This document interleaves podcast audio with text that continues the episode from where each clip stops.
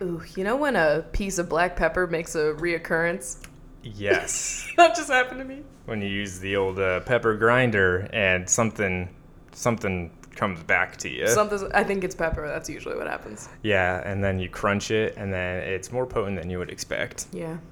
That sucks. Did that just right happen? Oh, Yeah. okay. Well, why is there pepper in your coffee? That's a great question.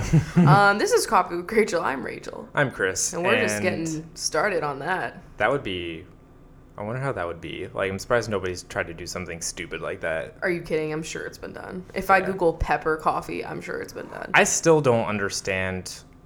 Oh my god, I'm blanking on what it's called, but the coffee where you put butter in it.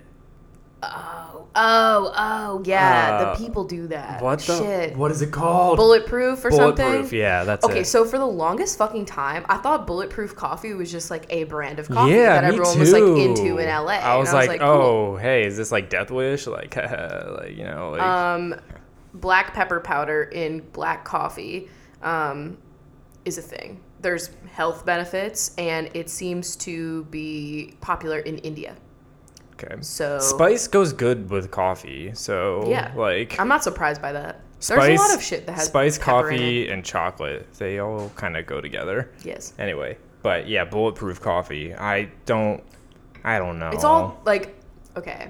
I'm not trying to offend anyone, by the way, because like I have never tried it, so I have no fucking idea like what it is.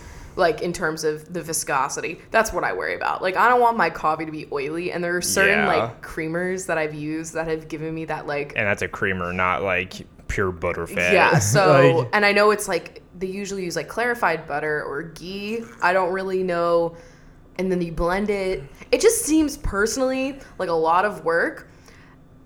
And like these are the like the I don't want. I from don't- my experience, the people that do this are the same people that like the coffee though is from a Keurig. I'm telling you, like I'm s- I I swear to just God, but wanna then they're putting it in a blender. It's like if you have that fucking time, bitch. I want to know what it My does. Keurig rant comes No. back. what what does it do for you? Like I've seen like don't things being like it's like oh like energizing like Focus. brain power whatever. I don't get because it. like their their argument is that like you know it's the people that like they encourage you to go low carb high fat or whatever so like you shouldn't Yeah. be eating as many carbs but it's very be eating popular right now.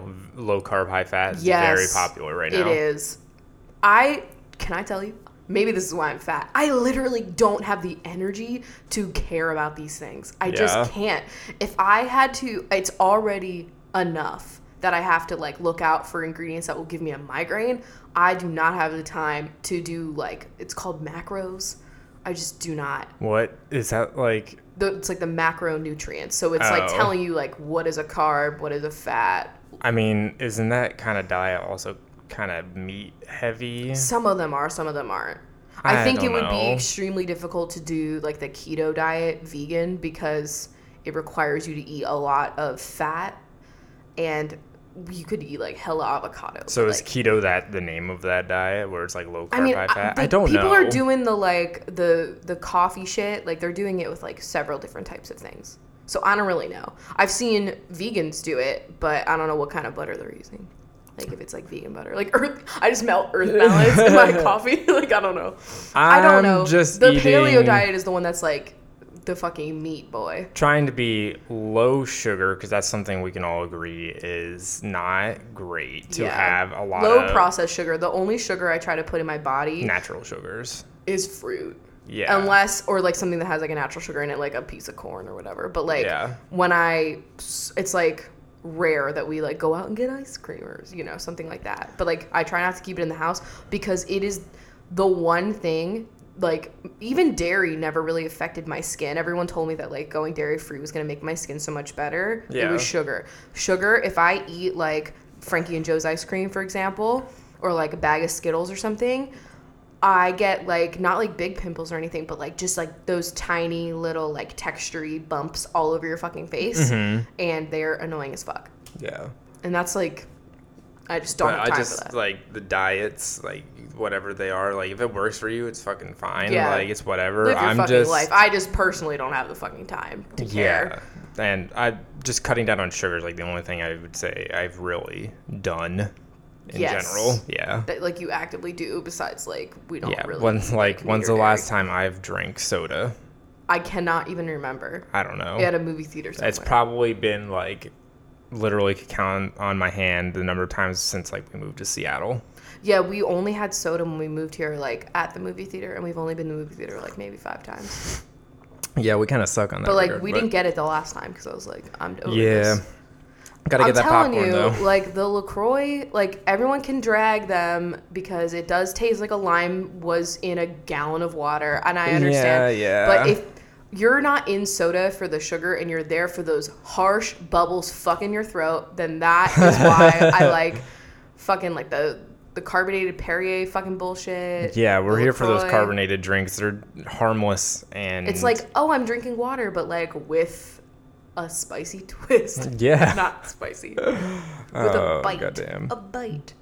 Well, right now we're just drinking Whole Foods coffee. Um, classic boy. It's the same way. Nothing Noth- really to see here. nothing special, but yes, that's what we're having right now. I just got I don't a- have a fact. Oh. I'm sorry, guys. I totally just keep forgetting now at this point. And the fact was bulletproof coffee. I'm still confused by it. Maybe we'll try it. Maybe What if we did? it what has if that was fucking like a- butter in it. I'll take a lactate and we'll try it. Like No. I'm. I don't have an interest. I'm sorry. I don't have an interest either, but like maybe we should do it. My like artery kind of hurts a little bit thinking about it. what artery? Which one? The Name it. ventricle. You know. That's not an ar- I don't know. the ventricle. Ten blade. One biologist was just so mad. yes. Anyway, I think you were gonna say something. I think like you know you see these YouTubers and they'll do like trying the keto diet for like a week or you know trying bulletproof coffee for a week. Like maybe we should just do it once, not a week. Yeah. I don't have the I don't have the patience. dedication for that. but like just try it once. Like I'm I'm, not gonna curious Google it. enough for that. You're not just to, To, to see? no to do it a week. I'm saying. Oh no no no. Yeah. But like. But then people are gonna be like, well, it doesn't really kick in. First, you get the bulletproof flu, and then it doesn't kick in until like the second week or whatever. Like that's another thing too. I'm not gonna start a diet that's like first thing that I deal with is symptoms that are bad. Like I know that you're supposed to push through, and then suddenly your brain grows four sizes, and you can do math again. And like I just personally can't. I just truly can't. Oh, there's like starter sets. So I just want to know like what it is. Oh, so you use 100% pure butter from a grass-fed cow. It gives Oh, your yeah, coffee right, a seen- creamy boost and gives it buttery flavor. And they also already have it like where it's fucking like pre-mixed. and stuff. Interesting. Is just this- like heat it up? So my day should essentially be in the morning have some water and some bulletproof coffee. In the afternoon have a nice kombucha. Like is that the it says the it's helped everyone from driven CEOs to professional athletes to busy parents increase their energy to do more shit. It's like that kind of like don't five hour work energy. Like shit. Um, it all starts with the beans. It says you brew a cup of coffee, and then using, of course, their bulletproof coffee beans. You can't use any other beans. Okay. Um, use a French press for ease of use and to preserve the beneficial coffee oils that the paper filters out. Is that even really true? Maybe I don't know. I don't know. Then you add a teaspoon of brain octane oil. I Don't know her. And then you add grass-fed ghee, which is essentially Uh, it's a butter oh, it's byproduct. butter or ghee. Ghee apparently is for people that can't tolerate dairy. What do they do? Is ghee like it's a so byproduct of clarified? making butter or something like so that. So I guess it doesn't have as much like lactose. Yeah. Don't worry, this mixture also makes the creamiest, most delicious cup of coffee you've ever had. Oh, and make sure your butter is unsalted. Salty coffee is gross. Alton Brown would beg to differ. He salts his coffee. Like he puts it in the grinds. Yeah. Grounds? Wow. Yes. Um, and then you mix it in the blender until it looks like a foamy latte. Um. and they say that it's supposed to help with like okay it's it's supposed to give you a burst of energy and s- not like oh suppressed hunger mm, See- wow okay it's The- basically supposed to make you like want to eat a little bit less and give you lasting energy because it's butter and not a fucking granola bar I have found. and mental clarity you know what else gives you more energy? It's cutting sugar. well yeah because whenever i do the thing where i haven't eaten and then i eat something stupid like one of those coconut yogurts and then Yeah. i die yeah Yeah, like the sugar this is the sugar industry, big sugar coming at Big us sugar. again. That's you know, they're just like, yeah, I don't know. Like I would rather just drink a reg. I know already drinking coffee like kind of it's kind of bad. Is it bad? I don't know. I don't know, but The here's jury's the tea. out on coffee. On this, it's saying so. It's saying that it will give you a sharper brain because of the bioflavonoids, and they make you smarter. Now, okay, but all this is talking about coffee itself. Like, it's not even talking about like the adding butter. The butter is literally just to be like, hey, you don't have to eat a meal in the morning. You just add a teaspoon of fucking butter to your That's coffee. That's what it is. I It know. fills you up. And so they're saying that bioflavonoids in coffee make you smarter and intensify neuronal firing in the brain. Um, and it can also protect your brain as you age. That's what it's saying just about coffee in general. It also Yeah. says it gives you a happier outlook. There's evidence that a couple of cup of a Wow. couple cups of coffee can um, improve your mood and sense of alertness. I feel that. So, to anybody out there, sorry if we did a really terrible job of summarizing this, but if anybody could educate us on why, like, you're reading all these things about coffee, and like I've read those things too in studies that like that it's good, whatever. they do have sources here. I'm just not. Gonna Yeah, no, right like now. I've seen that stuff about coffee before, but I want to know what is the health benefit to adding the butter or ghee and that brain than- octane oil other than suppressant of my hunger. hunger. Yeah. And then it says it caffeine boosts your physical endurance so your workouts are better and can also raise your metabolism to help you burn fat. Um in what in in, in what world has this coffee helped me burn more fat? and I don't even put a lot of shit in my coffee. Also, I just am bad at this. I, I'm not actively out here trying to lose weight, so that's the tea. Yeah. If I wanted to, I could. I've done it before. I just, I just, I'm, I'm so tired. Uh, that's our science section of this fucking show. Uh, tune in next week where we tackle I don't know what. All it's saying is that the fat is a healthy fat and that it will just sustain you for extra hours. That's all it's saying. Sounds to me like it's And there's omegas. Hunger suppressant. Your brain craves good fat.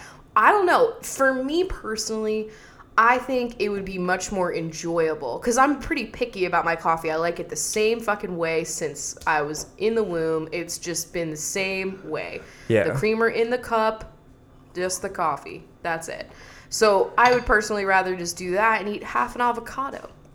yeah, Maybe even a whole fats. avocado Yeah. if you really want to be that bitch. Yeah. I mean, I'd rather, yeah, have a decent breakfast food to supplement But we're also my not coffee. anti-carb. That's the tea too. A lot of people that go gluten free, they're only doing it because they think like that that means you just cut carbs, but like there's lots of carbs that gluten gluten free and carb free are used synonymously. And I'm not giving up carbs, bitch. If I can, if I have to give up like the way Half of the- carbs, the, way of the one. God made carbs, Yeah. then I'm eating the fake ones or whatever, the alternatives. I'm not giving Leaving up rice. whatever grains are left, you're going for those, you know? Oh yeah. Oh Yeah. yeah. I think like the one bread you had is like it's a seven grain instead of a twelve grain. I know. You know? Those extra of like five grains, man. Where'd they go? I like bread too much. I like bagels too much. Bagels. I'm a Jew. You can't just cut off a limb Yeah. like that, you know? I like to keep these things around, especially when we're cutting a lot of other things out of our diet. We. Yeah. He likes to sympathize. No. no. no, he doesn't. he sneaks things when I'm not around. Oh yeah. Like when I go you away. tell me. Well, I do because you feel so guilty about it. You're like, I can't eat these cookies that I know you love. And I'm like, if you just do it where I'm not in the room, I'll be okay. Yeah. Yeah. Well, you know. But though I have such a strong nose, like sometimes Chris will eat something at work, like at like 12 in the afternoon, and I'll come home from work at like 4 or 5. And I'm like, do you have like it's really it fucking weird. It is kind I of don't weird. like it. and it's like you've had other things since then, or like coffee or water or whatever. Yeah, And. I'm like, because you know how sometimes at work, like you'll have a beer or whatever Yeah. with what I don't, I don't understand this corporate world. Yeah. Um, it'll be, but it'll be like hours ago, and you'll come home like, is that hops? I just, I just like to say hops. I, did you know hops is a plant? I just found that out. Yeah. out.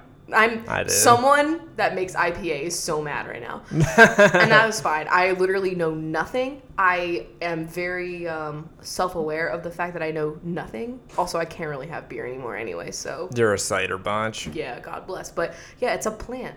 Because I was on Facebook Marketplace, which that is a fun place to be. Have y'all ever checked out the Facebook Marketplace? It's like Craigslist, but for like all the people that are in your area. Yeah. So that's Craigslist. Wow. wow. I'm so sorry. Anyway, I like to search on there for two things lovebirds and plants. I like to see if anyone has a lovebird that needs a home.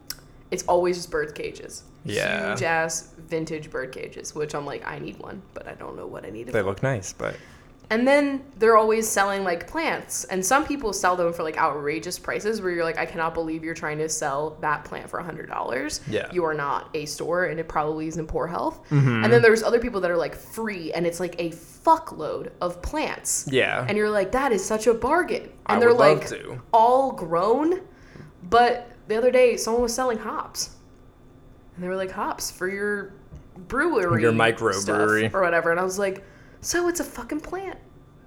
It's like the new it weed like? grower. Did you see it? What It, it, look looked like? like? these like little green buds. They might not have been like ripe. right. I don't know, like, do you dry the hops? What- Bloomed? What, do you do with them? Do you roast them? You what roast happens? the hops? Do you hop them? I don't know. I did see weirdly related to this. Like I saw like one of those Twitter news video things about Metallica is making a whiskey and they're doing like they are making it so like the the uh, barrels of whiskey are going to be blasted with their songs and the vibrations So- will like alter it a little bit. Okay, Like that's just really weird. I feel that. Yeah. If you were gonna like age a cheese with music, what would you What? what song would you pick? Uh, I would say breadfish. Wow, that's good. That's, I mean, that cheese that would come from that would be fantastic. Why'd you go to cheese? I don't know because I'm not gonna make a whiskey myself. I would age Come a on. cheese though. You know, Okay. just a little roll the wheel in here. Wow. You Wow. were a monger at one point. Yeah, I do know a thing. I can just put on the old jacket that I still have. He won't get rid of the jacket. I, listen, I'm saving all past jackets. I have a jacket from when I was at Xbox, and I have a jacket from the cheese place. I'm And that's I'm saving literally them all. two. Yeah, I'm I'm saving saving, them all of all. them. Yeah. All two. What I was gonna say, speaking of jackets, so Halloween is coming up. What kind of stupid ass transition do you have right now? Well, because it's like the jacket could work as a costume if you ever wanted to be like a, a rust colored chef for whatever reason. Because it's like a Um, rust colored chef's jacket, not like a white. You know, you can't be ratatouille or it's not fucking rust. It's like goddamn fucking rainbow red. not like rainbow red. What kind of? I don't know what. What you- is that? I don't know what you would call that. It's like a rust color. It's like a burnt reddy orange. Yeah, I don't think so. This is coming from the man who thought brown was purple. Listen. Anyway, what what were you saying about that jacket? So we're not going to be putting that into a Halloween costume this year because we've got several ideas. Can I just be, um, like a, a haunting of all of my past jobs? and Could you could like splice put, an arm everything- from the Xbox jacket on it, splice them all together, carry the Microsoft mug, get a Subway sandwich. That would be horrible. That's like one of those like pun. It's not really a Yeah, pun. and literally nobody would understand except for me. I know, but you would feel, you know, thrilled. and I would be thoroughly scared. Yeah, true, spooky. I'm gonna dress up as my student loans, as if no one's ever done that before. Original. Okay, um, but we have a lot of options. Also, I want platinum blonde, and that seems to open the doors. I Yeah. used to be a redhead, and that used to be very limiting. I was Jessica Rabbit, and that was Donna. it. Donna. Donna. And I was Eric. That was it. Yeah, Yeah. exactly. That was the T. I mean, you were Ginny, and Ginny. I was. I dyed my hair black for Harry, you didn't but dye your hair black. You spray painted it black. I dyed it. He dyed it. Yeah. He's a box dye black. Every hairstylist nightmare. That's a. Oh my god. All you hairstylists out there, you should dress up as box dye black. That's scary. yeah, that's and then have hold a sign that's just like I want to go blonder. I still Uh. see yellow. anyway, so Halloween costume ideas. Yeah, so I'm blonde now, and that really just takes the cake for me. So we have a couple of options. First of all, we're gonna do a group themed parent trap thing. I'm gonna be Meredith Blake, duh. Chris is gonna be Martin. Ashley is gonna be Chessy, and Mal's gonna be Grandpa. I don't know if they've even agreed, really. Be- I mean, aka, I don't know if Mal has agreed. Ashley, I know, is on board. Yeah, Mal, you're doing it. Mal, I mean- you're doing it if you're listening. Fuck off. Oh my god. Okay.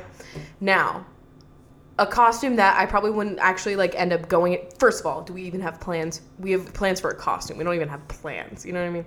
we never. We never have Halloween plans. Yeah. Um, but something I want to literally dress up as just to post online. We're gonna be Babette and Maury. It's. Uh, I have everything I already need It's for the it. time. It works. Chris just needs a hat and glasses. Yeah, really. It's perfect. If only we had a wagon. yeah, I mean, pulling chunk on a wagon. I mean, what would be greater than that? I know. Because Oh, people asked, they were like, they were like, who's gonna be cinnamon? I'm like, you guys all fucking know who's gonna be cinnamon. You think Squeezy's gonna actually celebrate Halloween? That's the time where he gets to talk to his spirits. That's his He's birthday. busy. I wish that was his birthday. it would fit. It would fit. His birthday should be like, yeah, that. That's really it. um, I was gonna say like June '66, but that's not a birthday.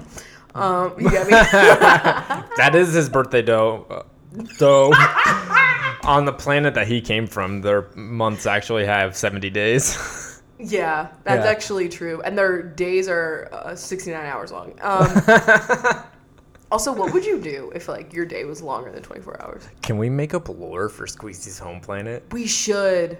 Yo. We should write a short story, a graphic novel. Oh my god. I'll Graphics, illustrate it. Squabble. Yeah. Yeah, a Sure. graphic. Squaphic. Um, yeah. Perfect. We'll do that. All right. You know. It'll end on a cliffhanger when he ported in to Lancaster through some sort of black hole. and it's funny that it's Lancaster. You you'll what I mean? finally learn why he has an obsession with paper. We'll learn about the paper, why he drinks like it's his last beverage. why he eats soil. yes. You know. So anyway, we uh it's fucking Wednesday. Yeah. And uh last week's episode was just a soul crushing therapy session for me. This week we're more Beppo. Right? I mean, yeah, sure, bulletproof. You know all that. It was yeah, really I had so much stuff. fucking brain octane or whatever.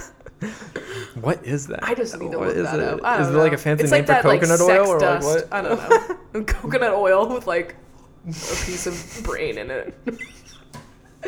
also, it's Wow. almost coconut oil solid season. That's Yes, exciting. That's my favorite season. That's actually like you know those globes that people use to like predict the weather and they have like hardening crystals. Yeah. It's just coconut oil. Did you know that? Wow, totally. I had no idea. Yeah. Actually, you don't even need meteorologists. You just open your pantry and you know what's up. Yeah. So, unless you live in a hot climate, Then you'll Then never you're know. fucked. Yeah. Yeah. Okay. Anyway. um. So anyway, we're feeling more chipper. I feel like that's coming across in the episode today.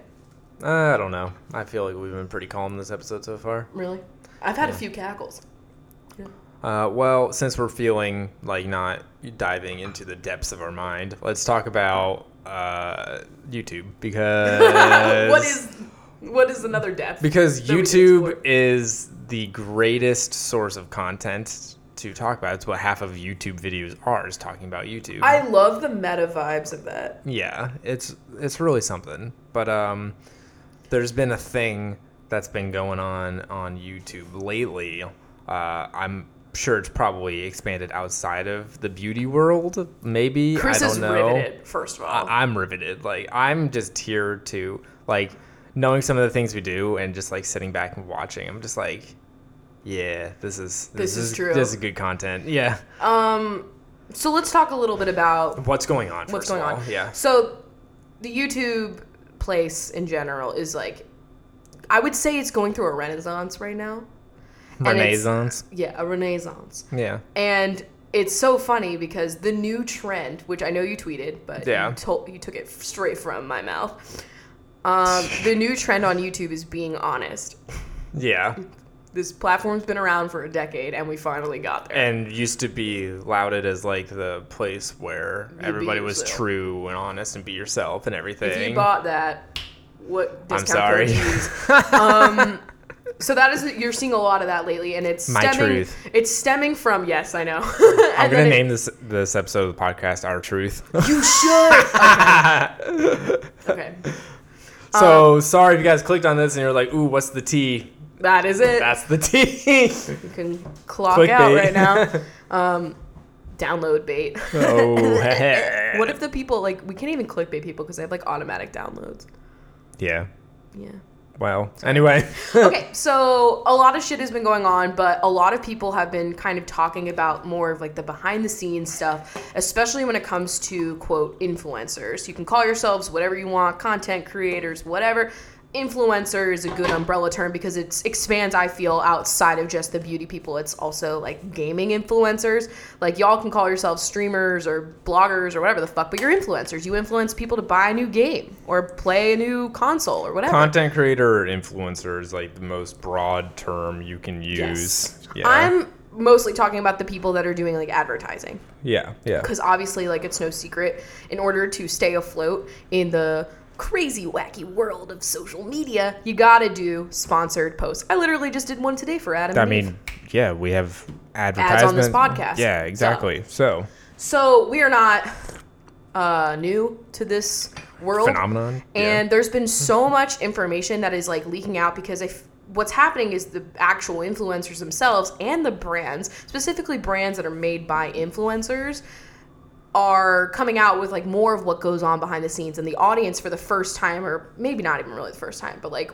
it seems for the broadest audience feels more finite. it feels like people are finally getting the information that they never really had about like how the fuck all this shit works. Yeah. Um, because there's always like a general vibe of skepticism when it comes to YouTube and like what video is sponsored? Is this being disclosed? Is this review honest? Can I trust this bitch? Like all this shit is always in everyone's head, it's always in the comments, but I feel like no one really had any like concrete evidence until recently when people have been talking about how they fucking make money. And, And so I thought that the- would be interesting to talk about today because we've been there and I'm an ex beauty guru. Yes, uh, there's been like a lot of things that have been going on that like we've learned about. Like you know, we've watched a lot of videos that are just like talking about like how influencers make money, which like we've known about. But then like there's Things that we didn't know There's about. new things, yeah, that uh, we didn't know about, and like. I mean, let's just start off with like the the biggest thing that's like coming out is like that people are like really scandalized by it. is that um, apparently like brands will pay influencers to make negative reviews of other brands which Yes. one i don't know what's the legality of that Apparently, because I've watched several videos about this now, apparently it's not illegal because, and they don't have to disclose it because it's like technically not. Say, say I was sponsored by a bread brand, and they were like, "Bitch, we love you." Check Yeah. out our bread. But actually, what we want you to do is we want you to trash Sara Lee because fuck her. she's getting all the sales. Sara Lee is a bread brand Yes. if you don't know that. Um, Wonder so Bread, I upload a video know? where I'm like testing out Sara Lee's English muffins. And I'm like, these are dry as fuck. I hate these. Actually, you know, they kind of are terrible dupes for this lit bread brand that I tried last week. I always eat that for breakfast. And you don't even have to disclose that it's a sponsored video because technically you're not even endorsing the other brand. yes You're that's like one of those like, many loopholes of like because like when you put on like a piece of content that like it's an ad it's sponsored people will automatically have like a little bit of hesitation about believing you Yeah. for that so like a few of my like initial thoughts when I was hearing about this going on is like one I've we've both never seen that before like in anything that we have ever created online we've never seen We've ever been like asked by a brand to be like, "Yo, shit on this other brand." yeah, and I've never like, I mean, I've never heard from other people the same thing, but I don't know. I then- totally believe it happens though. I totally believe it happens, but then the other part of me was like, is there like really that much of a benefit for the brand to do that? Because normally you pay for advertising space. Like when you're got a marketing budget and you want to advertise your brand, you want to talk about your brand. Like, yeah, because we've both done a lot of this, both in the online careers that we've built and also in our professional careers outside of this. Yeah, so like So I just don't understand like I there has to be. There must be metrics. There must be metrics that justify doing this, but like I'm just surprised that that works. That just talking badly about another brand will help. this other brand. This other brand. Especially in a saturated market like beauty. That's where I'm confused because beauty, as we all know, there's like, I feel like we're gonna look back on this era of makeup as one of the like iconic ones. Like we think of like the 60s, the 50s this and like, 40s, the 20s, and the 80s Influenced and the 90s. by internet yeah. trends. I think like 2010, that like era of like Yeah. five ish years, like no one's gonna give a shit. But it's like from like 2015 to now and the foreseeable future for whatever is like a really big time. It's like most people are like. It's like acceptable to wear like a shit ton of makeup. Like the brands are like everywhere. There's a big market for it. It gets the what you don't know about beauty. Well, maybe you do if you've been watching all these videos, but this is something from my personal experiences. The advertising for beauty is they pay way more Yeah. than like any other market.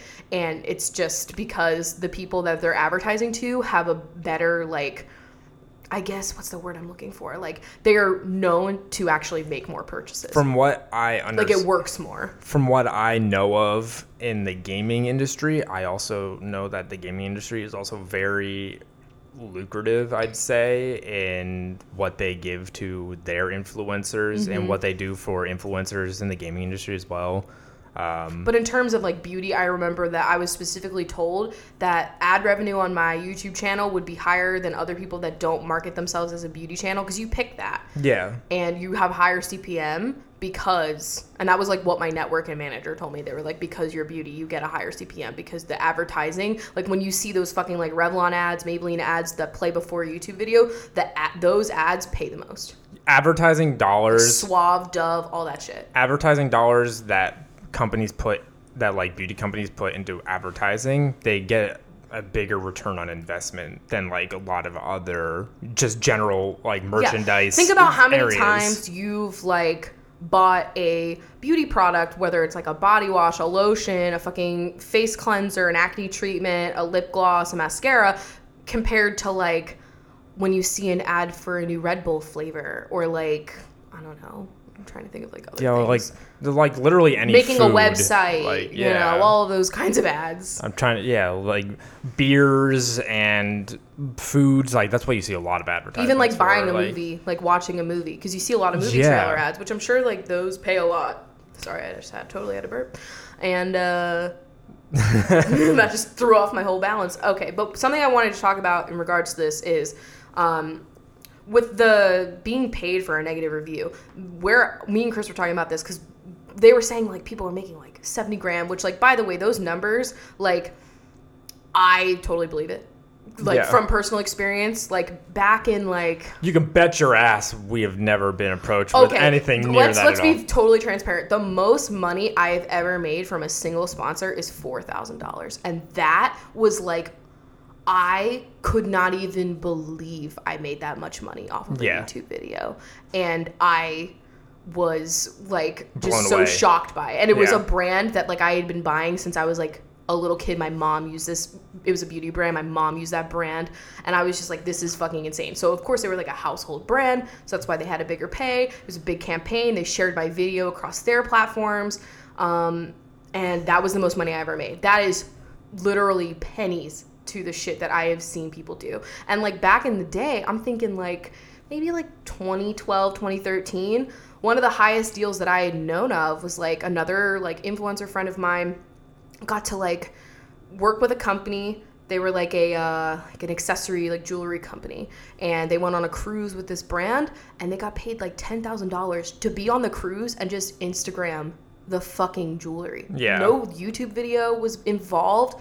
There was literally just curated posts to their feed and like that to me was like wild. And now I can only imagine what a thing like that actually is costing these influencers And now- now. Or not costing influencers, costing the brands. Yeah, and then I wonder if people get paid to be on those brand trips. There's no Oh, yeah, fucking way that they they're just there and like just getting to the trip. because like I'm sure like with all things there's always tiers. Um because we wanted to be like totally transparent in this episode about like what we've seen in the industry because I think it's fucking fascinating and because I'm also not on YouTube anymore It's also I feel kinda like gross, I can just but, like, spill the beans on it and it's fun.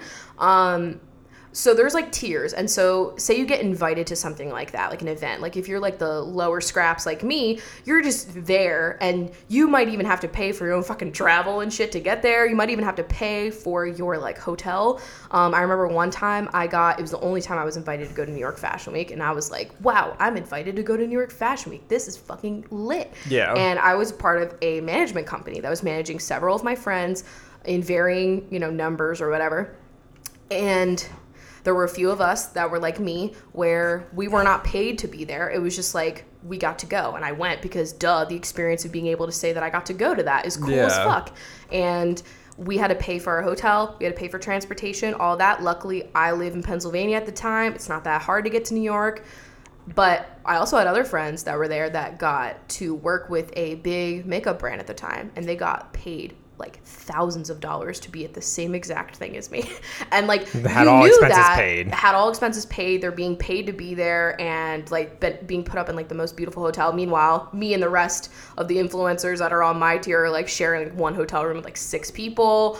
That's like another reality too. It's like when when Gabby Dunn did that whole article on like the what was what did she call it like the the middle class of YouTube or something yeah, like yeah, that yeah. where it's like when you're like just popular enough that like you have like It's the notoriety to your illusion name that you are super successful to like the to the eye, but like you're not paying your bills. Yeah. like, you know what I mean? Yes, like, yeah. I remember like I think it was a, a Megan Tonjes quote in that article because she was also in it. And She was like, you know, I'd be like flo- flown out to an event, and then meanwhile, like I wouldn't even have money in my bank account for like groceries. You know what I mean? Yep. Like at the time, so that shit happens too, and it's like stark difference. So like when I see all these videos being made right now about like the beauty community, like just know that it's a very small amount of people that are making those figures.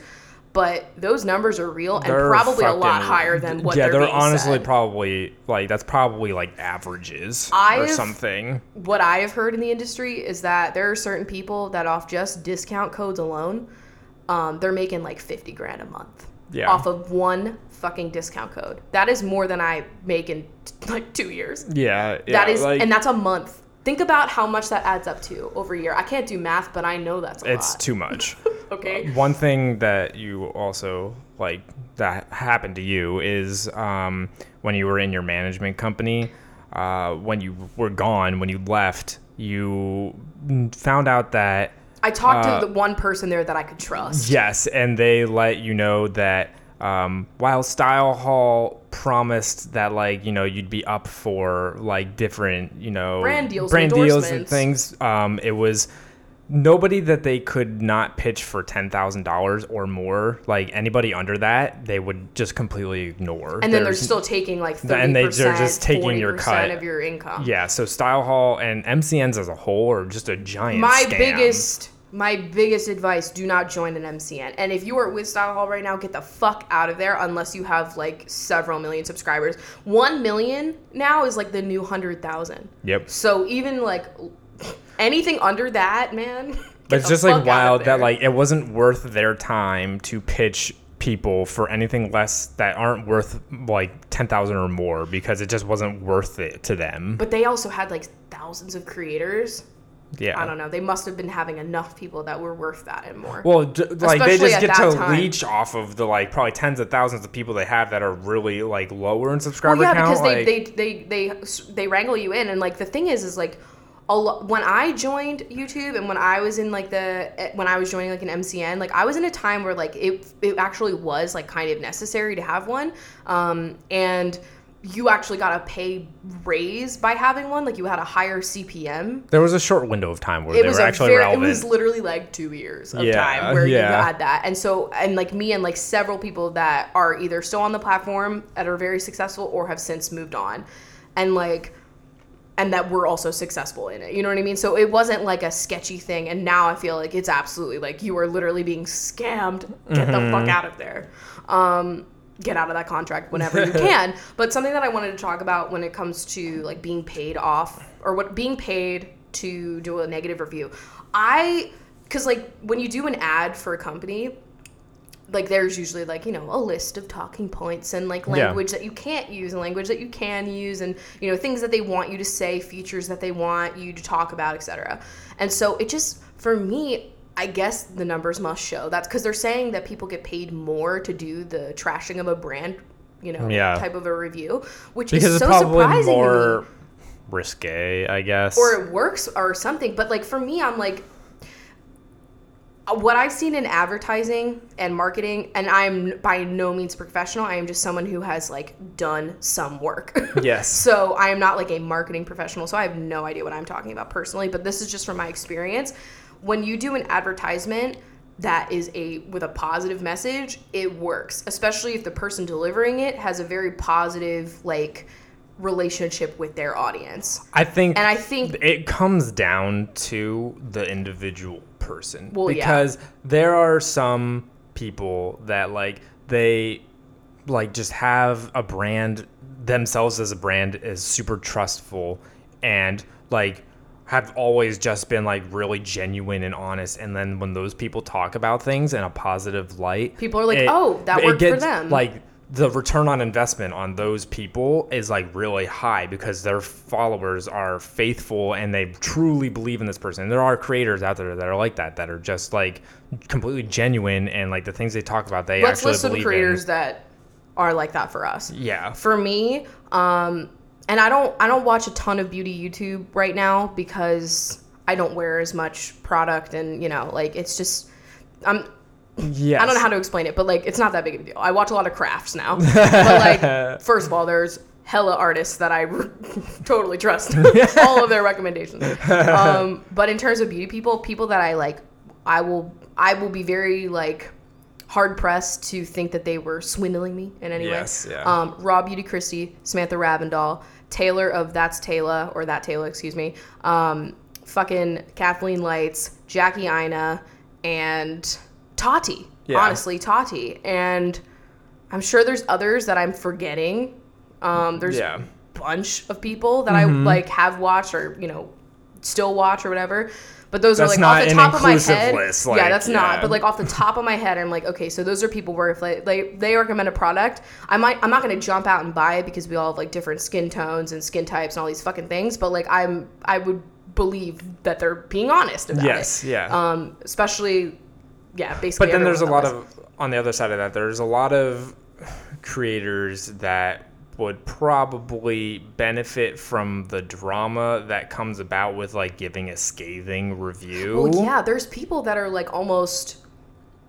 Well, first of all, negative reviews get more views, Ne- and that's probably where the money comes from. too. negative reviews in any sense are always so impactful that's why People like, like, to complain, on- and people like to hear. if you go on Yelp, sometimes. it's five stars and one stars because people are just like they want to give the fucking rip into a place or like praise it to like yeah. anything. Like it. So when people don't like something, they like if you don't make it like super like I hate this thing. Or you loved it. and honestly, the more that something is loathed or like talked downly about, like the more buzz it gets. Oh yeah, Because that's true. are Bad here- press works better, man. People are here for the tea, honestly. Like they like want to know what the like gossip is about this like bad product or something. I mean, th- I think about like with the gaming industry, like the the biggest titles were the ones that had the most controversies with them. Like yeah. the, the biggest buzz about it. Um, and it's like E3 is the same way. It's like there's some You games where it's like people are genuinely excited for them, and then there's some games where like that looked so fucking bad, or that presenter was so terrible at presenting. No Man's Sky. It's the perfect example. It was hyped for years and then it came out And it flopped. it flopped and for months for months that's all anybody was talking about. All the negative reviews. Everybody was shitting Which is all why it's still so company. shocking to me that like people like bought it again or whatever. Yeah, for, th- then they, they like updated they it. they followed up and they kept updating it and then it actually became a pretty decent game. But But I don't know. But like that's just an example of where like the negativity was just like so powerful. Yes. Like So I just feel like though I don't know. manifest positive energy. It's just it's just wild to me that like uh, a review where you're like, what if you don't even mention the brand that you're actually like being paid by? You know what I mean? I'm sure it must be like a It has to be something to be where it's like, like, Beauty a Blender, where like there's not that many comparisons. I mean, there are now, but it would be like if you shit on name brand comparisons. Like Yeah, like where there's okay, like a Clarisonic you know, alternative Yeah. where there's not that many people that have like the household name of like Clarisonic or whatever, or uh, yeah, Beauty Blender. It'd be like fucking Kleenex coming Yeah. out, you know, like Oh, fuck these puffs, man. yeah. I hate puffs. My nose is so red right now. My nose is like- raw from these puffs.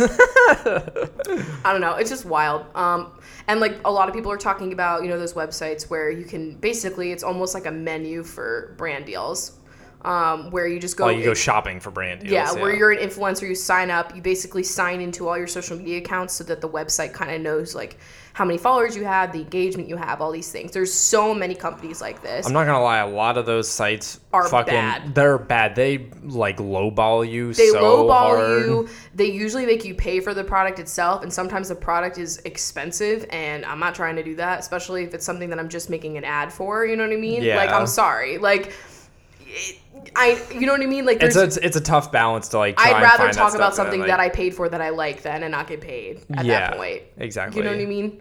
Um, I've used those websites in the past and I've had very like little success with them and I feel like I don't know, they're just they're usually like the most random like grab bag of things that you could be sponsored for and I feel like when you start seeing people that are doing like all the same fucking shit, that's where that's coming from. And apparently on those websites is where they've seen people do like the comparison campaigns or whatever, which is what they're calling these campaigns where you're basically comparing to a product and you're speaking negatively of that product. Yeah, and if I'll it's on there, then it's uh, not undoubtedly like being done like in the bigger deals that are not on that site. You know. What's the like wildest thing that you've ever been asked to do by an advertisement? Because that's the thing too. We first of all for this show, um, we we are the people. We don't have a manager or anything like that. And even when I did have a manager, I had say over like what fucking ads. I wasn't just like blindly listening to whatever they said. You know what I mean? Yeah. Um, but like, whenever we, you know, we're the ones that are picking the ads for this. Like, we have like an ad agency that brings us, you know, like a list of things like, hey, this brand wants to work with you, whatever. And we look up the brand, either we use the product if that's like the thing that we need to be doing or whatever, and like we pick and choose like what we want to talk about. And there have been, we've passed up many. Like, for example, um, there was like a legging company that wanted to work on this podcast and do an ad and we saw that they didn't have like many sizes that were bigger than me and that pissed me off. And i'm not trying to rep a company that literally doesn't have plus sizes as a fucking plus size person. Yeah. you know what i mean? Like that's like one of my things that i won't do. Another, another thing is like i won't censor my shit. Yeah. you know? Um i'm Thankfully, we have we have yet to been asked on the podcast to censor to, be anything. censored. I know. Yeah. I'm like, they don't even listen to this shit. They Yeah. Um, but I'm trying to think like, what's the wildest thing you've ever been asked to say for an ad, like a talking point? I can think of one for myself. I know you've had a little bit less experience. Yeah, I've been sitting here trying to think of one, and honestly, like in terms of talking points, I can't think of anything that are really like really wild to the point where like I didn't want to do that. Yeah. Um, The one for me, and Yeah. maybe you remember this, is I was asked to do an ad. Um, it was on YouTube for a like curling iron situation, and they told me that I needed to say that the curling iron actually made my hair healthier. And I emailed them right back and was like, "There is, I will do the other talking points because I actually really liked the curling iron. I already owned it. And I was Yeah. like, there's a lot of things that I will say about this, but there is no fucking way that I'm going to say that this thing makes my hair healthier. You can say that it makes it feel smoother because it does. It makes me have a nice little smooth curl. there's But no that's damage, honey. Like, yeah, there's there's no- it's heat damage whether you like it or not. no, yeah, your fucking wand doesn't do shit to make my hair feel healthier. yeah. It might feel healthier, like all these shampoos with silicone in them that make your hair feel healthy, but actually they're uh, ruining your hair. yeah. Um, yeah, there's a lot of shit. So I don't know. Let us know what you guys think. Does this make you like not trust negative reviews now? You know, is it gonna make you like look at a negative review and be like, hmm, is there a motive behind this I know review? it. It sucks that it really just comes down to like where this inf- where the information is coming from. Can you trust the person How do or you the stand on company? this? Would you ever do this? Would if someone offered you thousands of dollars to bash a company, would you do it? no, No. no, because like I Also, the way imagine if that got out and the brand that, like, so say Sara, I'm bashing Sara Lee for this bread company, and then someone finds out that bread company is fucked. They Yeah. are never being purchased from. That's why I'm like, I'm surprised that people do this because that is such a risk. Because all this information is coming out from people that are like, I used to work for this ad agency and I used to be an intern here and blah, blah, blah, blah. And I'm like, there's no one trustworthy in business at all. So one person just has to open their mouth, show an email, document, whatever.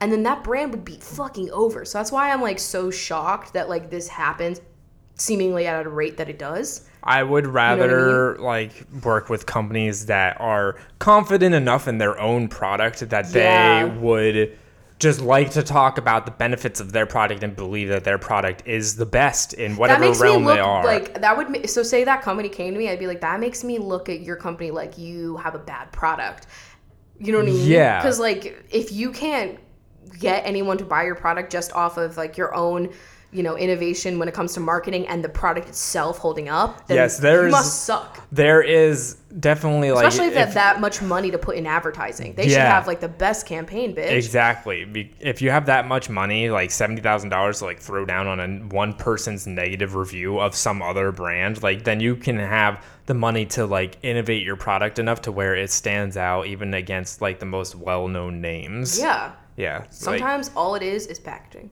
yeah. It there. There's whether so it's many. ad packaging brand packaging product packaging, the messaging, The something messaging. like anything. Like there's so one many clever ways. campaign yeah. can just take you off. Like think about like some of the commercials you've seen that have stuck with you. That have, I'm like having a Don Draper moment. But like the commercials that have stuck with you, like that fucking air conditioner one that everyone's sharing on Twitter right now, where it's like, "I'll call now." Yeah. We all remember that. It's so it just reminds me of summer. Yeah. Now I also was a child when that commercial was on, and I wasn't able to buy an air conditioner, but I, mean, would have bought that air conditioner. Sometimes it's the stupid jingles or like I don't know, repeating a phone number a thousand times over. Like there's commercials that I will fucking remember I could the call goddamn phone. Empire today. Yeah, like and I know to call Empire today. Like I really could. it, there's so many ways to talk about your brand instead of just talking shit on another brand. Yeah. Cuz I just I don't feel like that I don't know. I think it's gonna make me look at negative reviews with like a skeptical. I mean, you should always have a skeptical lens when you're listening to any review, and that's why I think you should seek out various reviews of the thing, Yeah. especially if it's a pricier thing or a thing that like is more controversial in nature, like medicine. I don't know. we are in a time right now where uh, the ethics of like Everything is very blurred because the there's ethics not a of way everything to, is very blurred. because one of the points that I saw someone talk about was in one video. You know, they were saying like it's it's going to be extremely hard to police this because there's so much content being uploaded. Like, how can there possibly be people out there that are like making sure that like everything is happening? And how like is it possible to discern someone's true negative feelings about a product from being paid to yeah, because apparently it's know? completely legal as long as it's like everything that they're saying about the product is genuine and not like misinformation. Like I can't say that Sara Lee's bread is made with rat poison, Yeah. but I can say it's dry as fuck. You know what I mean? So how can you determine whether it's not dry as fuck? To me, it's a personal opinion. Mm-hmm. Like that's wild. Um, I think in this day and age, people are going to be going back to their roots, aka you talk to your friends. And yeah, you get your recommendations from your fucking That's friends. because you. I find going Except back. for the friends trying to sell you like Advocare and that other fucking lash thingy, you know, Oh those, the locals that sell you the pyramid schemes. Not those friends, but the real friends. oh man, you get me? Yeah, You've all been on Facebook. we just go back to the people that we know that we can trust to recommend us things that they like that person knows us and they know and we can trust what they're saying. I would say like 95% of the things that I purchase that have been recommended have been recommended by like Ashley. Yeah, you know what I mean? exactly. Rebecca. Like that's yeah. That's how it goes. Just the way it is, and then all this other stuff is just noise. I know. And like of course awkwardly we will have to go to an ad. yeah, you know? we probably should do that right now. Yeah. We're pretty late, so, so. Uh, we'll be back with a quiz afterwards. Today's episode is brought to you by Super Chewer. Super Chewer Bark Box is a monthly delivery service that sends six new items to your dog every month that your dog will absolutely love. So you guys are probably thinking, y'all don't even have a dog. Well, you are right. However, Chris's mom has like 18 dogs, and we love to spice up her life with all of the dog PR we get. Those dogs absolutely love all the little treats that we get to send them through Super Chewer. So, Super Chewer works by you tell them what your dog's size is, so they can obviously pick out the kinds of things that your dog might need, especially if they need something that's like extra durable, if you will. Yes, and then you pick a pricing plan depending on how many months you want to sign up for, how much you want to pay for in advance, and then you get the box. And then if your dog actually chews through everything that's in that box before you get your next one, you just let Super Chewer know, and they'll send you another toy at no cost. So your dog will be busy until that next box arrives. And so, some other awesome things about Super Chewers that each box comes with two tough toys, two meaty chews, and two bags of treats. And they also make sure that they never send you toys filled with fluff. So they use like durable materials, so your dog's not just eating a bunch of weird Cotton or something like that, Whatever yeah. that is. What's what's in a dog toy at this point? I don't know. so every Super Chewer box comes with six products that total over fifty dollars, but you are paying as little as twenty nine dollars a month. And if Bentley and Daisy could enjoy those toys without just tearing up the entire situation, you know, They are big dogs. they are big pit bull ass bunches. Yeah, we got a pit bull and some sort of bloodhound. We honestly don't know We what don't Bentley really know is. what he is. But he is a mutt and we love him and he's huge. So if they can deal with these toys, then like your dog can too. And so if you would like to give your dog or somebody else's dog the joy of Super Chewer, if you go to superchewer.com slash Crachel and use promo code Crachel at checkout, you'll get 50% off your first month when you sign up for a 6 or 12 month plan. Again, that's going to superchewer.com slash Crachel and enter promo code Crachel to get 50% off your first month when you sign up for a 6 or 12 month plan. Today's episode is also brought to you by Green Chef, which is a USDA certified organic company that includes everything you need to easily cook delicious meals that you can feel good about.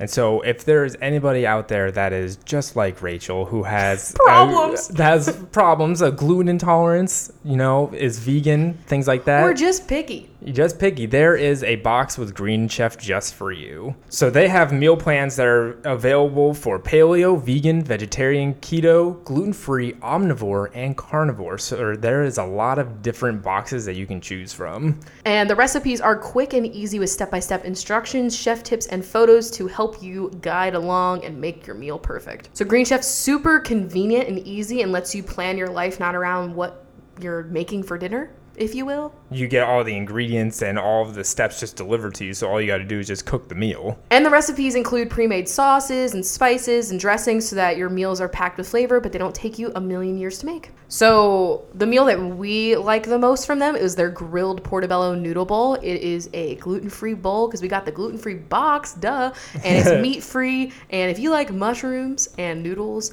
and really good dressing, you will like it. And I gotta say, it was really not that hard to prepare at all. Like all the steps here are really easy, and they have a photo that shows you how to do everything in this recipe. So it was very easy to get exactly what they had in the photo on my plate. Yeah, it ended up honestly looking very similar, except I don't have that really nice uh, fork there with the yeah, I don't have all those table settings that they have there. Yeah. So if that sounds great to you and you'd like to get $50 off your first box from Green Chef, go to greenchef.us slash coffee. Again, if you want to get $50 off your first box from Green Chef, go to greenchef.us slash coffee. All right, now that we are done fake shitting on a brand of bread that I've honestly don't even know if I've ever had. Um, What, Sara Lee? yeah. Oh, come on, you've had her. I was always a store brand bunch. Okay. Yeah, I'm serious. Uh, we're gonna do a BuzzFeed quiz. Uh, that's not related to anything at all. Your egg opinions will reveal if you're an introvert or an extrovert. Fried, scrambled, or poached is what the tagline is. Well, first of all, what are you if you were an egg? Like a way of making an egg. I'm definitely a poached egg. I'm tender. I I- take more time. I've got a runny center. I'm a little wrinkly. Um, I'm You gotta swirl me perfectly. Add a little vinegar to make me hold together. I really am a poached egg. I would probably say fucking scramble. No, but- you're a sunny side up. okay. Fine, I like that. Okay. Oh shit! I clicked on the wrong quiz. He had Oh like several God. options, and I had to choose one. She didn't want to do the one about Twilight, guys. Just putting that on the I'm record. only saying I feel like we need to relax. I don't want to lose our audience, but maybe we won't. Okay. How do you like your scrambled eggs? Super runny and custardy. I thought that said crusty. for a second. I was like, uh. Set but still soft. I don't know. Regular? I like them dry and completely cooked. None of that runny business. Fuck that one. I like them set, but still soft. Same. That's what I'm gonna go for. You know, add a little bit of cream or something in there, and it's just Once again, not a vegan quiz. Yeah. In your opinion, which of these egg preparations is the best? Sunny side up, over easy, crispy on the outside, soft in the middle, or well done, very crispy? Fuck Whoa, a crispy egg. Look egg. at that. That's a fucking. That's like, a fried. What the fuck fried did they do? Like that's burnt. Out of all of these, I would do over easy. Yes. Yeah, I mean, honestly, out of all of these, I'm picking over easy. Not my favorite way to have an egg. No. Uh, when making scrambled eggs, should you add any milk or water to them? Of course, I always add a splash of milk. I like to add a little water. I like to add something else like cream or creme fraiche. No, they don't need anything. I've done like a I've lot. never heard of water being added. I've done that for you. You have? Yeah. Oh. It doesn't do that much. It just gives them a little fluff. Well, I'm going to say the milk. I'm gonna say cream. Okay. How do you feel about runny yolks? I love them. They are gross. Eggs need to be fully cooked, no exceptions. I love a nice runny yolk. I wish there was a middle option here because I'm not soft like soft egg. well no like I'm not like oh my god I love runny yolks I have to have them all the time Well, but if you're I'm eating also egg yolk, how do you want it? It's however like I'm Do not Do you want it to run or do you want it to crumble? honestly honestly eggs I'm just like eh to eggs as a whole like I've never been a big egg person and so like either way I'll say I love them because I'll eat them runny with a runny yolk but like You prefer over- that over a crumbly, yeah dry golf ball of yolk. I mean, they showed a hard boiled egg, and no thank you for that. Um, yeah, so I mean, eggs as a whole, I'm just like, this is a terrible quiz choice for me. I don't know why you picked it. I don't In know. your opinion, which style of omelet is the best? French, a soft, delicate, no browning, or a Western American, quickly cooked and brown? I would obviously prefer a French omelet, but they're much more of a bitch to make. And let's be honest, you fuck them up easily, and I'm gonna go to. Western. I'm gonna go with the western. I'm picking a French because it's nice. You would like it. Okay, I've watched them be made in a YouTube video before. It's just like they're they're it's basically like a scrambled egg, but she's not scrambled. You know what I mean? But like in a good way, like a soft Mm-hmm. egg. I don't know. I'm describing. Okay, this is asking the real questions here. How do you feel about a little bit of uncooked egg whites? I'm okay with them. A little bit doesn't bother me. Ew, no, no, no. I'm ew, no, no, no. For the whites. It's. I mean, because there's like there's two things. There's like the the white there's and the like expansion. there yeah there's, the rings of Saturn, and there's, then there's the the foundation and then there's the uh, extension. You know, Yeah. like you know what I'm talking You about. You went completely different way. the area that is around the yolk and then like She's hugging the yolk and then her skirt. yes, exactly. this Um, is so stupid. So here's the tea. I like don't want it to be runny, but like if I like cook an egg and I think like, oh, she's done, and then I look at it and there's just a tiny little bit of unset white, I'm just like, whatever, it'll cook because it's hot on this plate. Okay. But So- I've never died, Okay. and I've never gotten E. coli. so what are you saying? That was me knocking on wood. I'm gonna say I'm okay with it. It doesn't bother me. Should ketchup be served with eggs? Absolutely yes, fucking not. Why not? Or ew, no. Ew, no. Only when you are under the age of eight. uh, yeah, I'll say no. Um, I like to put them on bread. I'm sorry if my food opinions are very polarizing to the audience. Usually, just I, know that I don't give a shit what you eat. I am just very strong in what I will eat.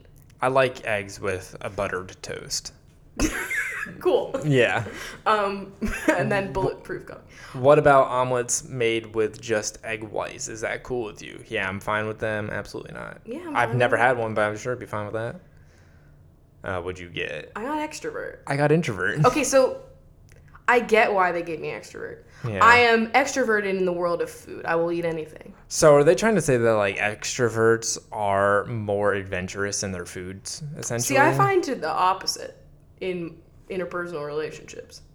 Think about the people you know in your life. Think about the No, I extroverts you know, but like based off of your answers, you picked the more like adventurous eggs. Yeah.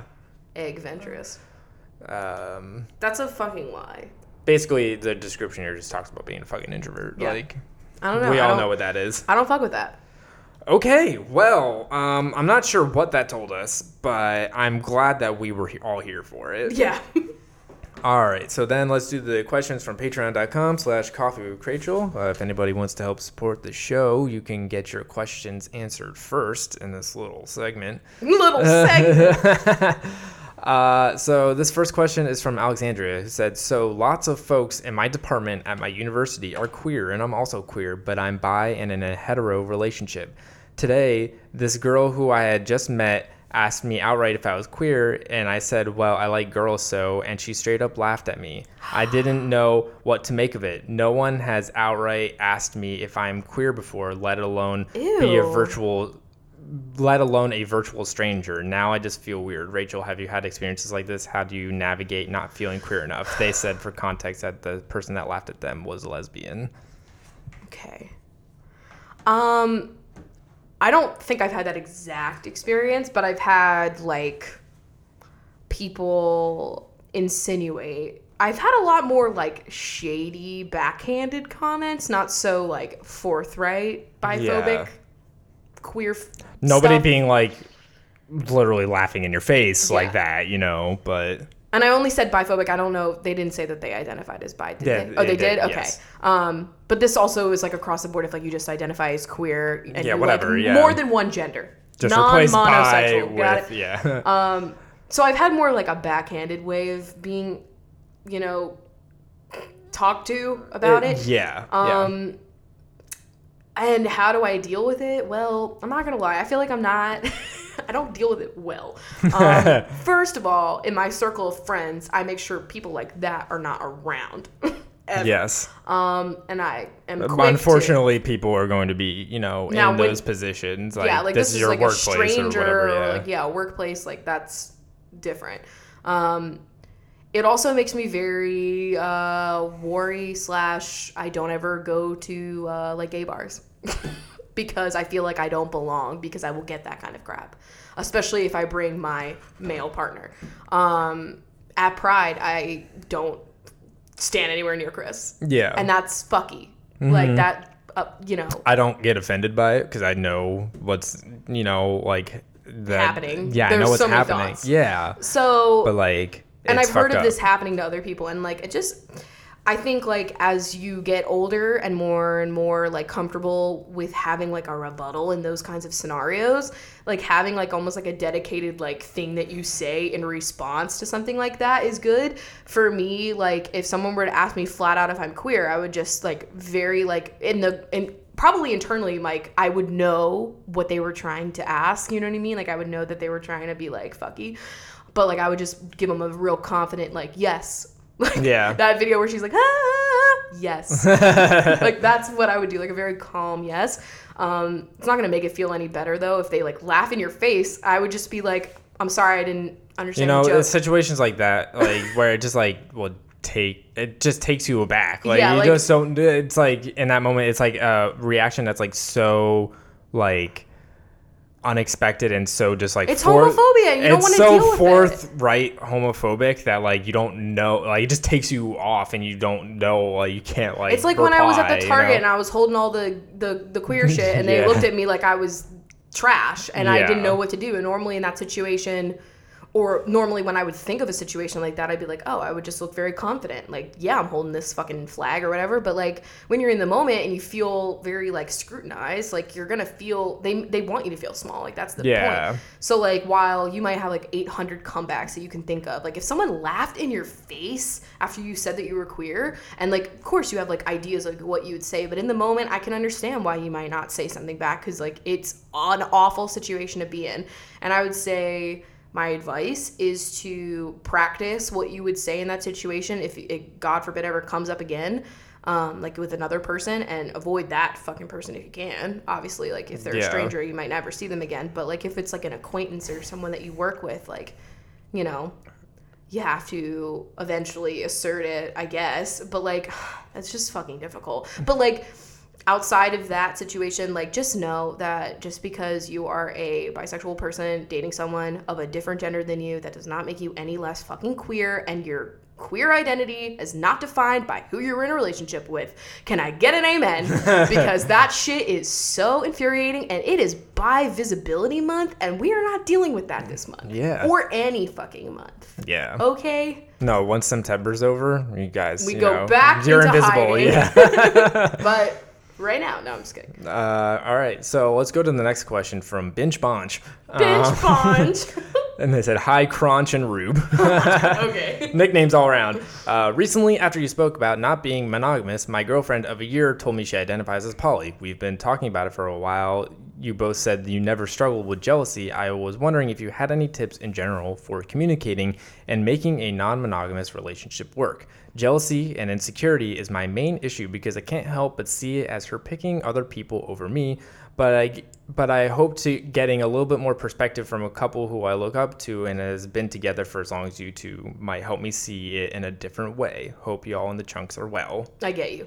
I I actually get this quite a bit from people in my life that That's I, uh, like one of the top questions I'd say Yeah. that comes up about it. and like, when people like when people come to me and they're you know talking about this and like they also feel the same way and maybe they haven't like acted on it in their relationship or like they want to bring it up to their partner or whatever um, that's one of the things that they ask because sometimes i see especially like in couples that will like approach either of us for advice on this it's like usually like one person is like really more into that thing than the other person yeah. Um, Usually one person like is open to exploring the idea, like and the other person is just not so much. not as much but like i mean in certain cases it's like they are also like interested in it but it's also like they're the one that's a little bit more like hung up Yeah. and i feel like that's where this is coming from too and i mean i'll have to say that i feel like this works when both people are you don't have to be on like the exact same fucking page like I just think that it works the best when how do I explain this?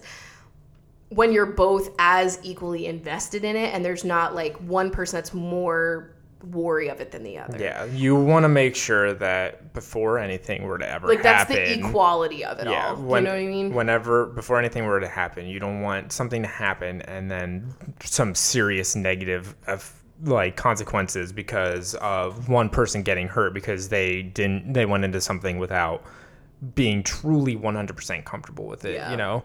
I think there's like a misconception with like non-monogamy and polyamory and stuff where um, people think it's just very loose. You know what I mean? Like you're just like having casual sex and it's Yeah. like all fr- you know, no frills, no I'll- nothing. It's just chill and everybody's down for it. When in reality, it's a lot of actual hard work to. Of course, Squeezy just decides to, use, To use scratcher, right yeah. He's going at it right now. But it's like it's a lot of hard work to maintain a relationship like that, and it's not because like it shouldn't be hard in that like it's difficult because there's all these things that are going on and people's feelings are getting hurt. I just mean that it's it's it's hard work to maintain because one it's hard work to fucking date more than one person first of all or like engage in casual sex with another person and like having to coordinate like Yeah. when they're coming over or like when you're going it's not out. like it's such the- a uh, fucking it's pain in the not ass. like getting tested glamorous or anything. yeah like, like there's a lot of like shit that goes involved in it that like the main part of it is like you have to have so many discussions with your partner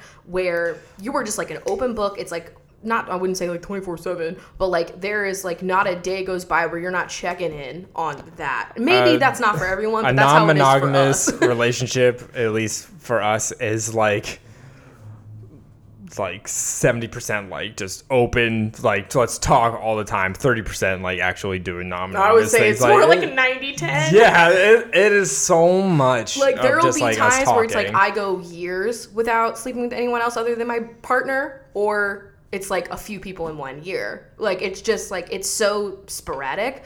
But the key for me, at least, is like my partner knows everything that's going on, knows like of the people, even if you don't know the person personally. Because Yeah. there's some situations where that might not be what you want, and then there are some Mm-hmm. situations where like you don't give a shit. Um, so like you know who is happening, what's happening, when, um, kind of like what varying level we are in our stage of courtship with another person, if that makes sense. Like, are you just talking? Are you just you know, like whatever? Are you actually like pl- making plans to see this person? Like, are you whatever? Are you going out on a date or is it literally just sex? Like, what's the tea? Like, there's always like that information is there. Mm-hmm. Um, and then also like the, you know, testing and all these other things that go along with it. Um, because there's a safety aspect, of course. Yeah. And I think So- like the number one thing is like if there's ever a moment where either one of us is uncomfortable with any aspect, it could be a person, it could be a time of the year. Like if something was too close to our anniversary, for example, I don't think Yeah. we would want to do that. You know, like things like that. Just like little, it could be the littlest thing. Like if I'd rather you be hanging out with me on my birthday, something like that. You know, like, things yeah, like that. Like, it's just like the littlest things or the bigger things. Like if there's any hesitation, weirdness, anything, it's immediately discussed, immediately put out there, and the discussion usually like stamps out any like insecurity. But if there is something beyond that, where like even discussing it isn't enough to make you feel comfortable about a certain situation, then it just doesn't happen because no one is more important than the two of us in our relationship. Does that make sense? yeah, yeah. And so I Um, think that helps with like the insecurity slash like jealousy thing. And I just, I'm, I just, I wish I could give you more advice on how to deal with like not feeling like the other person like is picking someone over you. I just have not felt that way. I And think like you have to think about it. Um, I just don't know how to explain especially it. like we have been was like raised to be like that.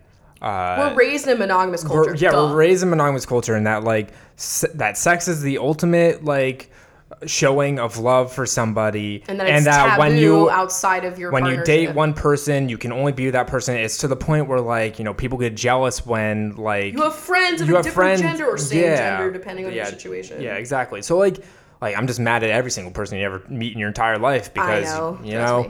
But like, it's Coworkers Just it's having to like honestly rewire the training, not training, like the education that you've gotten from like you know family and TV, society, like everything that is just constantly hitting you with that message of like you should be jealous of like your partner talking to somebody else. Like that's a sign that there's something wrong like with your sometimes we'll check in and Like, we're like, is it weird that we don't feel any weirdness? And then we're like, that's we a message to- that's like beat into you at that's almost what I times, feel like insecure about. Is like I feel insecure about my lack of insecurity about this because yes a lot of people that we talk to that are like very monogamous. i keep getting that message that like i should be like annoyed or worried that like you want to be with somebody else like you want to well, go on a I date with remember somebody when else I first like came out as bi, like a lot of the comments that you would get were that like, you know, are you worried that I was gonna leave you for a woman? And, and like we were kind of like laughing because we knew that we were non-monogamous at the time because we've but been like that aspect out but of like the picture out of that out of the picture it's just like i mean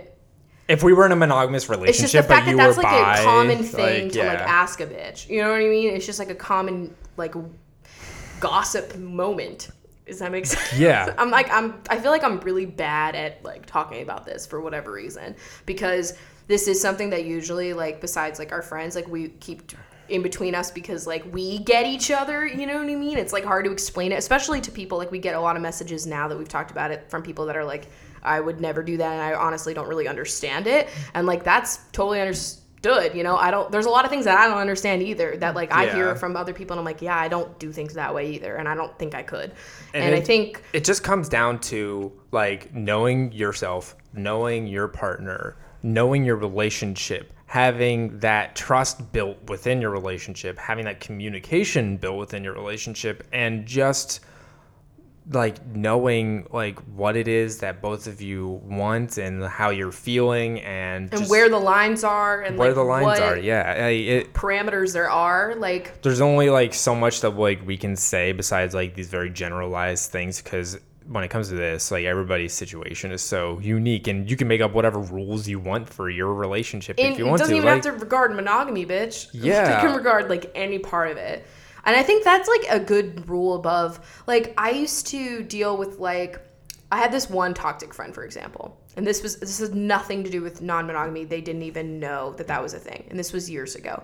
And you know they would always like ask me like how often me and chris were having sex because they would want to like gauge if we were like doing well in our relationship just based off of like how often we were having sex. And it's like crap like that where like this has nothing to do with monogamy. This is just like people judging other people's relationships off of their own like weird standards and also standards that you're set by society in Hollywood. Like you see in TV shows where it's like, oh, we're having a we're having a dry spell, and that means like your relationship's over. You have to find that spark again. You have to excite your blah blah blah in the bedroom again. There's literally the reason why that fucking fear exists is to sell you shit. It's to sell you sex toys. It's to sell you lingerie. It's to sell you like date stuff, dating like, crap. It's yeah. literally that's the dating that industry is, is. so. If you're like, never like, yo, if it, it becomes a thing where you're like, wow, I'm not sleeping with my partner, and this is first of all totally cancels out people that do not have sex. yeah, Like totally gets rid of that, which is like one thing that's fucked up. Two, it's just like if you're not sitting there being like, hmm. I'm not having sex with my partner, and that's upsetting me for any like certain length of time then that's all that matters. then that's that's the like girl i go through depression. And there are months where i am absolutely no libido no sex drive. I barely even want to shower. Yeah, so like it's taking out mental health and sexual preference. And also and this is how i feel about sex in general it does not it's not how i show my love and so like if there's a lack of sex in our relationship it's usually a single thing like a personal thing where it's like i'm really depressed right now and i'm having trouble doing anything Yeah. intimate like that because it's exhausting right now to just get out of bed or whatever. Like sometimes like when chris like has anxiety you know Yeah. or me too. Like come on. So it's like i don't know. I just think people need to chill out first of yeah, um second of all first of all i'm not friends with that bitch anymore.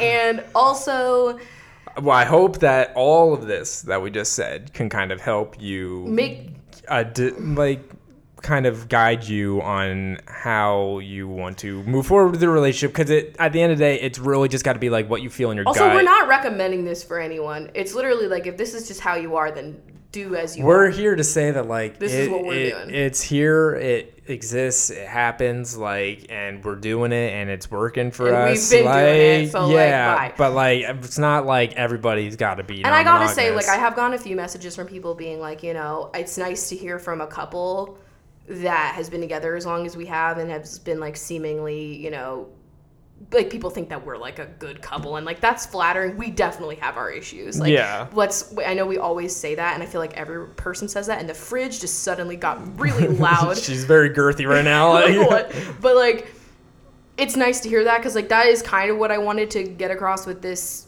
aspect of opening up about our relationship because like I mean I think society in general and I'm saying Western society I know this is different on yeah. where you live when we well. say society we mean the society America. we live in right Yeah. now yeah.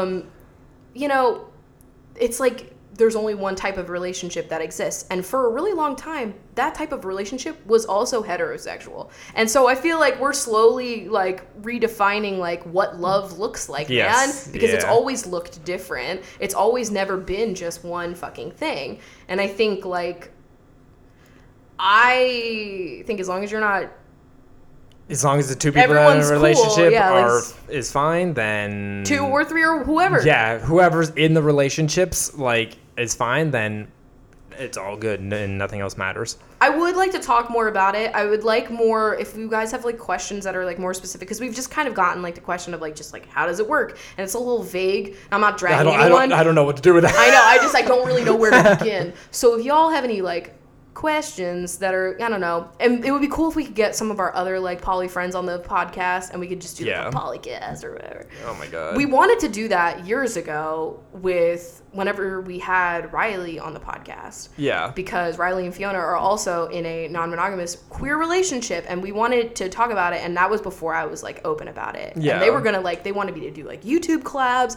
and I was like so scared at the time. Now I don't give a fuck. Like Yeah, I, I'm. Mm-hmm. thriving. I don't give a shit what anyone else thinks about it because honestly, people have a bone to pick about the I don't know. I don't know. I don't know a lot of things, I guess. I got dragged the other day because I don't have lip filler. I'm not gonna do that. It's expensive, and I don't care what my lip looks like. My one lip that I your have. one lip yeah all right i think we should move on to some other questions Yes. Um, the next question is update on Miss Honey. Uh, Um, the update is that we're playing phone tag right now. Squeezy's freaking out, and he's very upset about it. But we're supposed to talk soon yeah There's just been a lot. She's a fucking teacher. It's the first week of school. You know, I'm letting you know, we're letting people live their lives. Um, the next question is Have you ever questioned your own gender identity? I don't know if we've answered this before, and I personally have not. I have not either. Um, okay, the next. I know, there's not really much to say about that. Yeah. Was your relationship with Chris always poly? If no, when did it change and how? Um, yeah, so it was. It was not defined at the beginning though, because we didn't really have the vocabulary. Yeah. We were like, oh, this is just okay with us, but like we don't really, we're not really discussing it Mm-hmm. per se. Yeah. Probably I- not the greatest. idea. Yeah, it wasn't. Yeah, I'm not gonna say it started off in the greatest way, but like you know, by not like. Like nothing Did- bad happened, but like Yeah. I am kind of like shocked at like our lack of Yeah.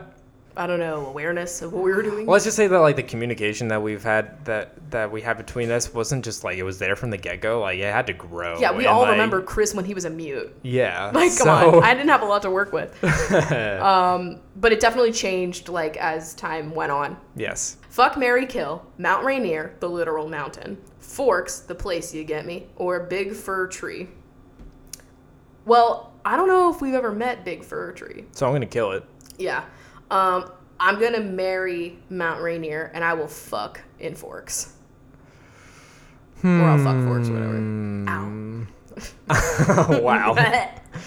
Uh, I'll go the other way. I'll fuck the old Rainier and I'll marry Forks. I'll I'll have my roots down in Forks. Do people on the West Coast have an accent that's distinguishable to y'all OG East Coaster. You say using y'all, which is like something we've picked up from Twitter. I know, we don't even have a reason for doing that. Um, if anything, I hear some people with a little bit of Canadian accent. There's a lot of people in Seattle that are like from all over the place, so there's like accents of like Everybody. over- There's people Yeah. speaking like all kinds of languages too. Yeah, so but like in general, from what I have heard, like there's not really like a discernible Pacific Northwest accent. It's almost like with a hint of Canadian. Yeah, Or a hint of like Minnesota. Like it's Like a the tiniest little sprinkling like, of it. on certain words like You know how- house and milk. Like the way Brie says milk. I know I always drag it for her, but like milk. Do you like you know how you describe LaCroix as like a lime in a gallon of water? It's like the a person in a gallon. Oh wait, one one sprinkle of Canada in, a, gallon, of- of, just regular whatever. English. Like Yeah. yeah. Um, and then we've also asked people like here if we have an accent, and Chris never gets anything, but I get a lot of crap because Yeah. I've got the Philly Jew, and Yeah. so everyone makes fun of the way I say Orange. orange. water. What You don't do I don't water. say I know you don't, water. you don't do water. I'm not on that vibe. Crick. No. Mm, No. God, I just got transported. We just back. mostly get a lot of people that are like, "What the fuck is a hoagie?" Like, Yeah. stop talking about What is water ice? Yeah, what's water ice? Explain. I'm like, I never thought I would be asking that kind of a deep question. um, what are you most? I know this is a question for me, but I want to answer it. Um, what are you most excited to release on your Etsy shop for Halloween? Oh wait, this is a question for me too. My Well- Etsy store. I am most excited. Shop for. Craw WD. Fuck off. Okay, well, since you know what I'm releasing, you can answer this question as what you're most excited to see me release because I want you to brag about my shit. Um, I'm just kidding, Um, but I'm also not. Please if you're me. if you're thinking what I think you're thinking, it's this uh, witchy print that you've been working on okay, recently. yeah, that was my answer. Yeah, I I've knew just it. whatever. I've been working on this little thing. It's not even that big of a deal, but I just think it's turning out really cute, and I'm painting things I've never painted before. And I don't know. It's I'll just say that I've seen like, not that your art was shit beforehand, but like that like your your like you just like had this like attitude of like I'm just gonna fucking paint this with this piece and like everything is just turning out like really It's good. turning out like it's in my brain. Yeah. I think I've gotten over the hump of like I'm not good at this. Am I good at this? Like I I'm don't not- know. Like totally gone from the imposter syndrome thing. That still comes into play, especially when I'm I pricing my work. I'm sure that like everybody is gonna feel a little bit of that. Like But I will say, I used to be very much like, oh, I can only paint what I think I'm good at and not like try new things. And I'm telling you, doing that fucking watercolor Wednesday shit has been so helpful because I'm forcing myself to paint things that I don't intend to sell. And the practice of it is almost like, hey, paint something that you intend to practice because I don't have a ton of time these days, except for on the weekends, to paint for fun. Yeah. And I'm painting things that like you know, I've never done before. Like today, I did a koi pond because I saw someone did like an embroidery hoop of a koi pond. I was like, that's cute. I'm a Pisces. I want to paint that. I've never painted fish before. Never painted little lily pads and yeah. shit. And it turned out really cute. Now I see it and I'm like, okay, I need to work on my fish. But I'm getting the most compliments on that piece today. I think it was fantastic. and people are like this is my favorite one so far out of the 10 weeks that i've done so like i don't know i'm just excited about it Yeah. this turned into something else completely i'm excited for my witch print Yes. that's the most exciting thing that i'm making for halloween all right well we actually probably should go because Yeah, we've answered a lot of Stuff, and we've been here for a while. yeah we got a lot of questions for next week too um, we'll get to more next week Yes. Uh, so, binges, stay tuned for the old classic binge time. Everybody else, we will see you next Wednesday. bye Okay, binges. So, last week you were what kind of Oreo flavor you were this week? It's just what type of cookie are you? because more vague. clearly we're on like a weird food kick today Just talked about, like, you know, cutting sugar. Here's all the sugar that you can have This is now. all Just that thinking about that. So we're starting off with Courtney, who is cornbread cookies. Jackie Goldfarb is jam tarts. Sarah Booth is Sandies. M. Corbeil is Cornish fairings. Angelica Feliz is a stroop waffle. Madeline Young is macaroons. Lindsay Torlina is a cat's tongue cookie. Joanna Tartaglini is Tim Tams. Lauren Niaz is a Nilla wafer. Kim Vandersloos is Valentine cookies. I thought you said violent time. what the fuck? Hannah Patelis is a party ring. Gianna Wozniak is ginger snaps. Tara Davy is a date cookie. Kimberly Proza is a semprong. AJC is an Abernethy. Jake Bauer is coconut balls. Teague Phillips is a Russian tea cake. Lily Rose is rose cookies. Brooke Renee is a brown sugar cookie. Savannah Pelissier is butter pecan cookies. Chantel Piat is a whoopie pie. Haley Boucher is bourbon biscuits. Renee Medina is a Moravian spice cookie. Grandma is a Garibaldi biscuit. Sophia Yaramillo is Snickerdoodle. Chelsea Grundy is a custard cream.